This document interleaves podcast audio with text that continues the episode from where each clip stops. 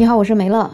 现在很多人出门的时候啊，可能都会选择住民宿，因为各式各样的民宿打造的真的实在是有个性化、有特色，就感觉一定要体验一下。但是呢，现在又有越来越多的人发现住民宿的坑真是数不胜数呀。最近在吉林延边有一个女子，她在住宿的时候，她发现浴缸的底下是透明的，从下面可以清楚的看到浴缸里面。这女孩跟她的朋友说，这不全漏了吗？全都曝光了。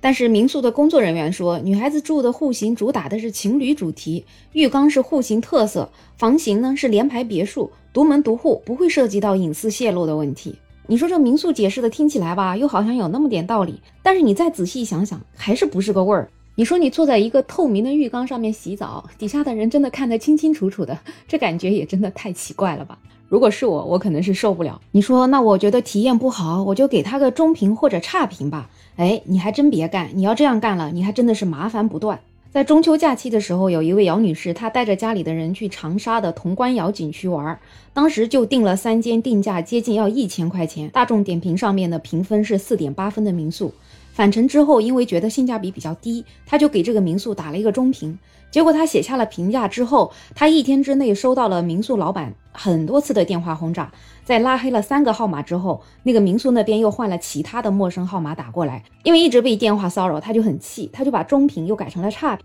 当天晚上他又接到了民宿长达了半个小时的骚扰电话，那边的人就说，怎么着，你是准备好的吗？是为了黑而黑吗？你出来消费还希望我舔你吗？姚女士她就特别的气愤，她想作为一个普通人，中秋节出去玩订了这么贵的酒店，真金白银花了钱的，结果整个旅程不愉快，回家之后因为自己一个很实在的评价，结果还遭到店家的骚扰和侮辱，她说她一定会维权到底。她为什么要给中评呢？主要是她去前台办理了入住之后，她觉得跟网上看到的照片有强烈的落差感，在她看来那个地方就很小很普通，布置也没有什么特色，也没有什么配套，反正她逛了一圈，除了客房好像只看到了一个免费茶室，就整个的感觉是完全不值1000块钱。而且当时民宿所说的湖景房，视野前面也被一个建筑给挡了一大半，只能看到一点点所谓的湖景。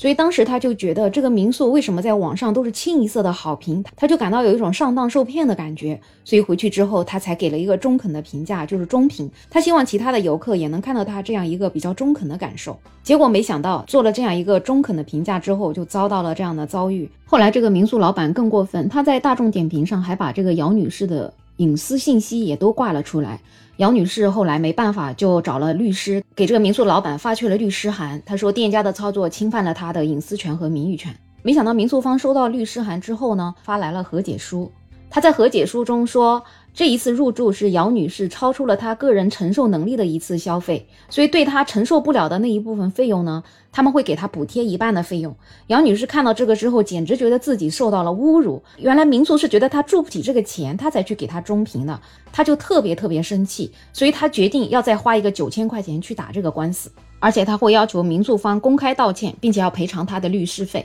所以你说我也不知道为什么这种民宿的老板，谁给他的勇气能够让他这么嚣张，而且他还觉得姚女士是别人派来黑他的。这个现象还真是多啊，但凡你给一个酒店啊民宿啊打了一个差评，他们给别人的解释就是说这是竞争对手派来黑他的，哪有那么多竞争对手派来黑你呢？其实这些年啊，民宿发展越来越多，特别很多所谓的高端民宿，在网上的那个照片真的是让你觉得立马就想去住的那种感觉，而且很多民宿的价格动不动就是上千块好几千块，我有的时候想想真的不知道他们哪里来的勇气给出这么高的价钱。但是架不住他会请一些网红啊什么做广告啊，然后在那些各种媒体上就是发这种软文啊，就会让很多的文艺青年就觉得，哎呀，这样的地方我一定要去，实在是太美了，诗和远方我总是要选一个的吧。结果去了之后就发现大跌眼镜，因为他们很多所谓的照片加了很深的滤镜，当你看到真实的场景之后，你就会觉得天哪，简直就是一个天上一个地下。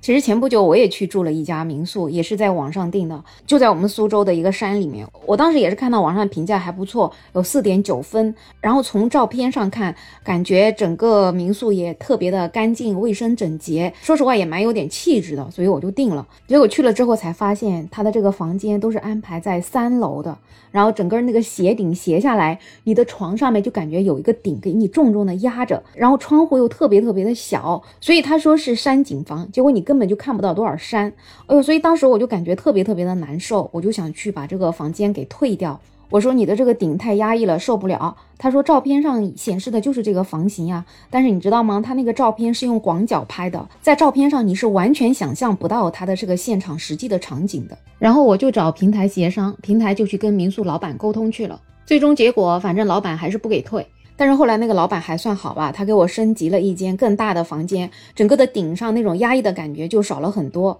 我随便查了一下网上，发现有这样遭遇的人真的很多啊，很多真的是对民宿充满了期待才去的，结果去了之后发现都是照片呀，简直就是跟骗子诈骗一样的感觉。特别有一些在那种大楼里的民宿啊，照片拍的是天花乱坠的，但是实际上进去之后整个周边的环境就特别的差。所以有一个女孩啊，她也是吐血整理了一个退房攻略啊。她说她去到一个民宿，到了民宿之后心里就凉了半截儿，那里的卫生条件特别差，房间里仅仅放下一张床，房门用的是那种特别原始的木门，前台呢还是一个中年男的，他一个人又不敢正面刚，只能说自己因为疫情不得不改行程，是不是可以退订后面的3晚上。那个男的说今天晚上肯定退不了了，后面的3个晚上可以给他退 50%，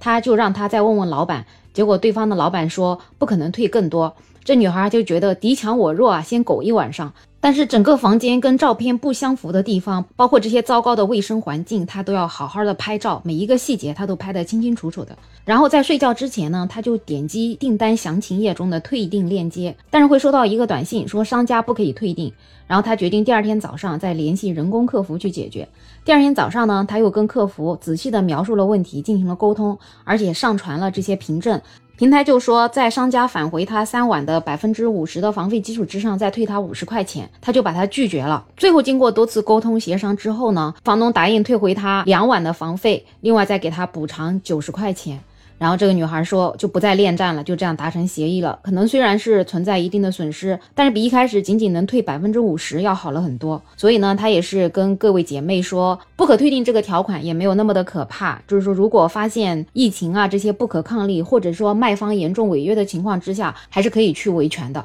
但是维权之前一定要把这些跟广告不符的这些细节都给拍照拍清楚，证据都要留清楚。当然了，这样的办法看起来可以，但是其实不是心累嘛。我们出去旅游本来就是图个开心的，结果遇到这样糟心的事情，真的会很影响我们本来很快乐的心情。所以我现在就想好了，等我再出去玩的时候，我就订那种正经的酒店嘛，哪怕只是经济型的连锁酒店，但是至少你对它的住宿情况是有一个预期的。以后我在这种没有把握的情况之下，我是肯定不会再去订民宿了，除非这个民宿真的是之前去住过的，或者去实际考察过的。我觉得这样子也能够替我们省下不少钱，最关键是能够让你的出游保持一个特别好的心情。不知道你在出去住宿的时候会选择什么样呢？是选择星级酒店啊、连锁酒店啊，还是这种好看的民宿呢？都可以在评论区留言。同时也欢迎订阅、收藏、点赞我的专辑。没有想法想加入听友群，也可以在绿色可以发朋友圈的软件上搜我，没有想法的拼音再加上2020。好了，我是梅乐，我们下期再见。